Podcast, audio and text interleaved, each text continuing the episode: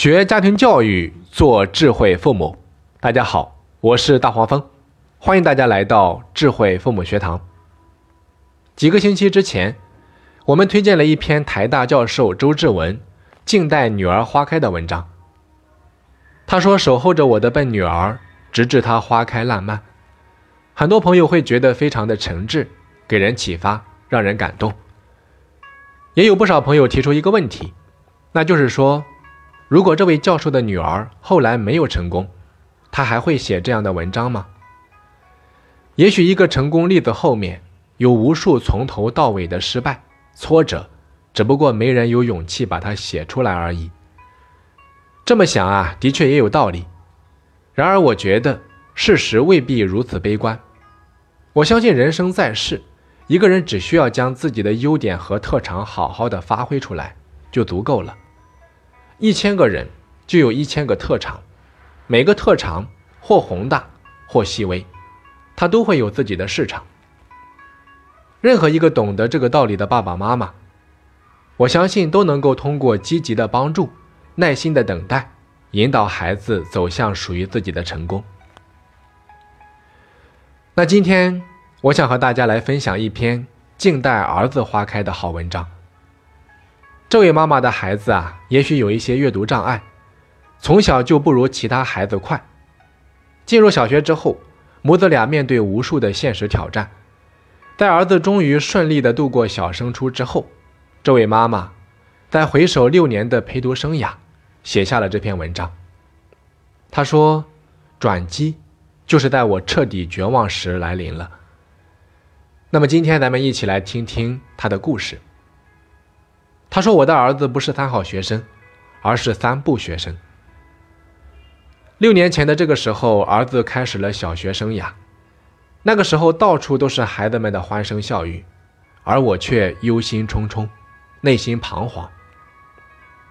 儿子入学的面试非常的不理想，十以内的加减法需要掰手指头，汉语拼音不会，识字量大概只有两位数，尤其是注意力不集中，经常会走神。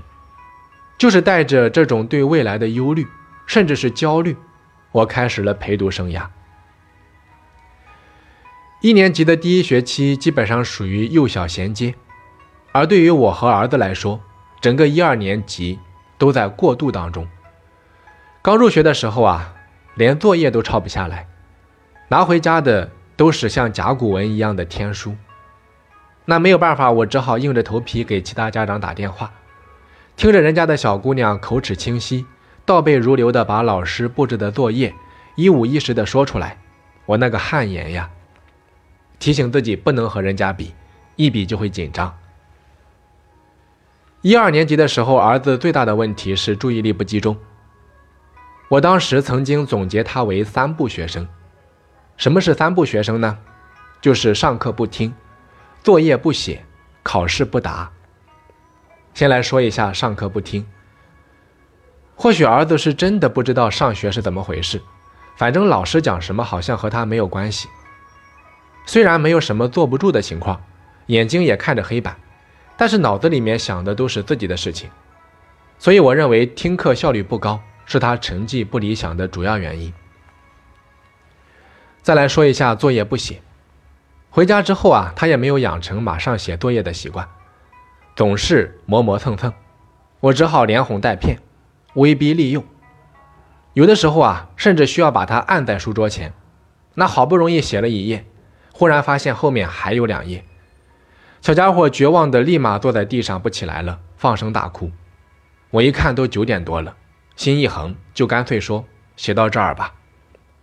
然后小家伙洗洗睡了。我则给老师发了短信，解释儿子的情况。在这里真的要非常感谢儿子的老师们，能够体谅这个孩子的情况。虽然说没有按时完成作业，但是我们周末一般都会补上。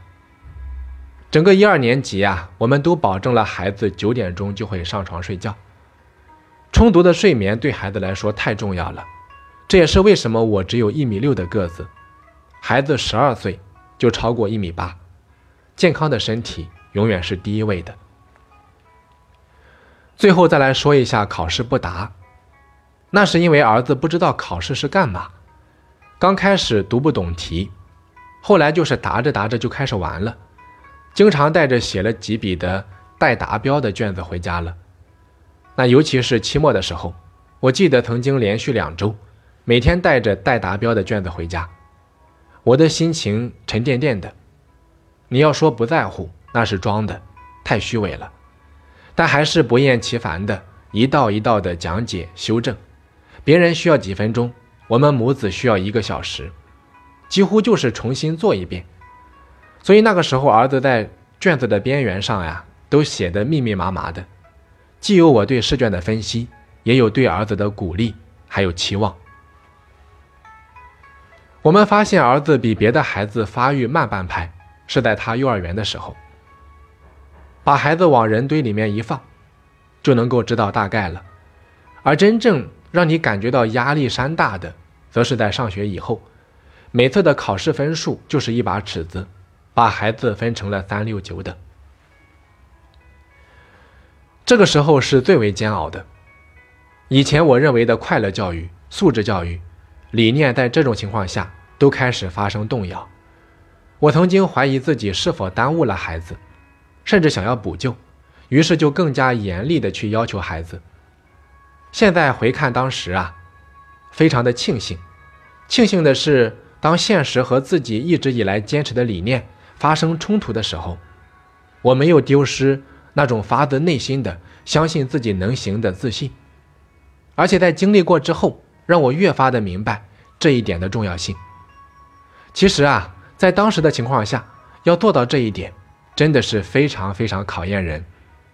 我庆幸自己做到了，我也相信这将会成为我自己还有孩子学习的成功样板。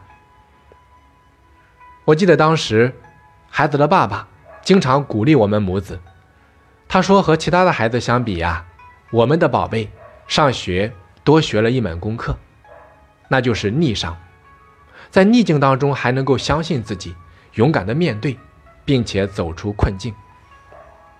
的确如此，当所有的分数都在告诉你不行，你还能够每天带着灿烂的笑容去上学，这本身就已经是一种成功了。战胜自我，乐观向上，有这样的一种精神，孩子走向社会，他还会怕风雨、怕挫折吗？在儿子的三门主要功课当中，我花费精力最大的是数学，其次是英语。每天的口算，曾经是我们母子的噩梦，在速度和正确率之间很难两全。后来我干脆不计时了，就是摆弄糖果啦、纽扣啦，无非就是十以内的加减嘛。可是两个月下来了，愣是没有掌握，而马上就要学二十以内的加减法了，我几乎就要崩溃了。而转机也来了，突然有一天啊，学到九加三等于几？我说儿子，你看，九差一个就够十了，那跟三借一个呗，就剩二了，结果不就是十二了吗？哦，儿子懵懂的眼神忽然开窍了一样，他说：“妈妈，我知道了，八加四也等于十二，因为需要跟四借两个呗。”我几乎不敢相信自己的耳朵，激动地把儿子给抱了起来，大声地说：“对啊，就是这样啊。”后来我慢慢总结出规律，儿子每到其中就是低谷，但是转机也往往就在这个时候，我们需要极大的耐心来等待这一刻。到了三年级开始学习乘法分配律，无论是 a 加 b。括号乘以 c， 还是 a 乘 c 加 b 乘 c， 儿子都学得稀里糊涂。尤其是三十六乘九十九再加上三十六这一类题目，他往往看不到第二个三十六是一个三十六，因为那个一比较抽象。四则运算的法则他也是比较混乱，尤其加减法混在一起的时候，出括号的时候总是出错。小数和分数混合计算的时候，喜欢把小数化成分数来做，我纠正了很多次也不管用，他总是按照自己喜欢的方式来解题。说起来啊，现在已经到了中学，我感觉难一点的乘法分配，他还是会有点发懵。所以我认为数学这个东西，对于有些孩子来说，可能就是比较难。很多数学特别差的人最后不也成为了大学者吗？比如说钱钟书、吴晗。其他例子包括马云、李安、郎咸平。我特别奇怪郎咸平这么差的数学怎么会成为经济学家呢？最后啊，我慢慢的发现，转机往往是在我彻底绝望时来临的。我的儿子英语学得比较早，所以一二年级的时候，以前的底子还能够发挥点作用，我也就把力气都花在了数学上。但是到了三年级，开始背单词了，噩梦再次降临。我们首先面对的就是儿子无法独立阅读，只能够我读一句，他跟着读一句，甚至对话都很难开展。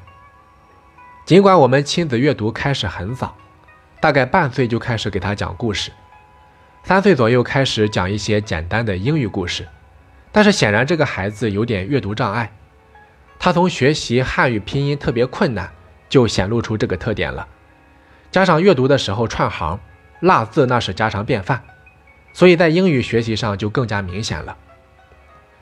整个三四年级的英语单词啊，我们只能够抄写，没有办法背下来、默下来，甚至连二十六个字母他都很难默写完整。所以我真的非常感谢儿子的老师，给了他那么多的宽容。别的同学在听写单词的时候，儿子能够照着书写下来，就是在这样的情况下，儿子没有讨厌英语，他没有放弃英语，应该就是最大的成功了。所以啊，转机在我彻底绝望，甚至打算放弃英语的时候再次来临。就在五年级的上学期，有一堂课是关于烹饪的内容，学到了意大利式细面条这一个单词。当我还像往常一样带着儿子读的时候，儿子纠正我的发音，他说：“老妈，你读错了，应该是这样读。”我吃惊地说：“孩子，可能你是对的，因为妈妈从来没有学过这个单词。大概是意大利语，说明你上课认真听讲了。”就是这么简单的一句话，激发了孩子的学习劲头。那一个晚上呀，他居然把那段课文读得滚瓜烂熟。然后我马上给老师发短信，报告了这个好消息。第二天，老师在课堂上专门提问他，让他当着全班同学的面大声地把它朗读下来。最后，全班同学都给他鼓掌。这一次经历啊，让儿子学学习英语的热情空前的高涨。后面我们又趁热打铁，顺利地掌握了自然拼读。从那以后，见到陌生的单词，孩子也能够拼出来了，而且可以独立朗读原版书了。这些进步都是我曾经连想都不敢想的。所以啊，我想告诉各位家长，只有你接纳孩子的不完美，才不会痛苦不堪。回顾我儿子六年的小学生涯，从一二年级的懵懵懂懂，三四年级的压抑无奈，再到五六年级迎头追赶。虽然与其他孩子依然有差距，但是和自己相比，进步已经是天壤之别了。学习能力也许是天生的，爸爸妈妈千万不要强求，只有你接受这个现实，你才有可能针对性的帮助孩子。而你不愿意接受自己的孩子，以及令人绝望的成绩，那只能越来越往下滑。这个过程是非常痛苦的，非常煎熬的，经常会彻底否定自己，觉得自己是一个失败的家长。当你愿意接纳孩子，更重要的是接纳自己不完美的时候，转机也就出现了。首先，我觉得自己是一个好母亲，但是我也打过孩子，骂过孩子，每一次都深深的自责。我曾经在网上宣泄过自己的无奈、无助还有绝望，等来的反而是各种板砖啊，像文革大字报一样，什么你不是好母亲，绝对不能打孩子，孩子的问题家长首先要吃药等等。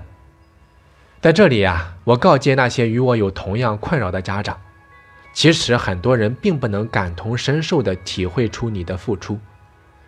你一定要坚信自己是一个好母亲，这一点比什么都重要。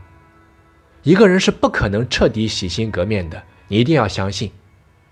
所以我们一定要接纳自己的不完美，打孩子肯定是错误的，但是如果已经发生了，那么就试着让自己下次更冷静，千万不要再犯。然而，不要在自责中煎熬，那反而会让你变得更加的冲动。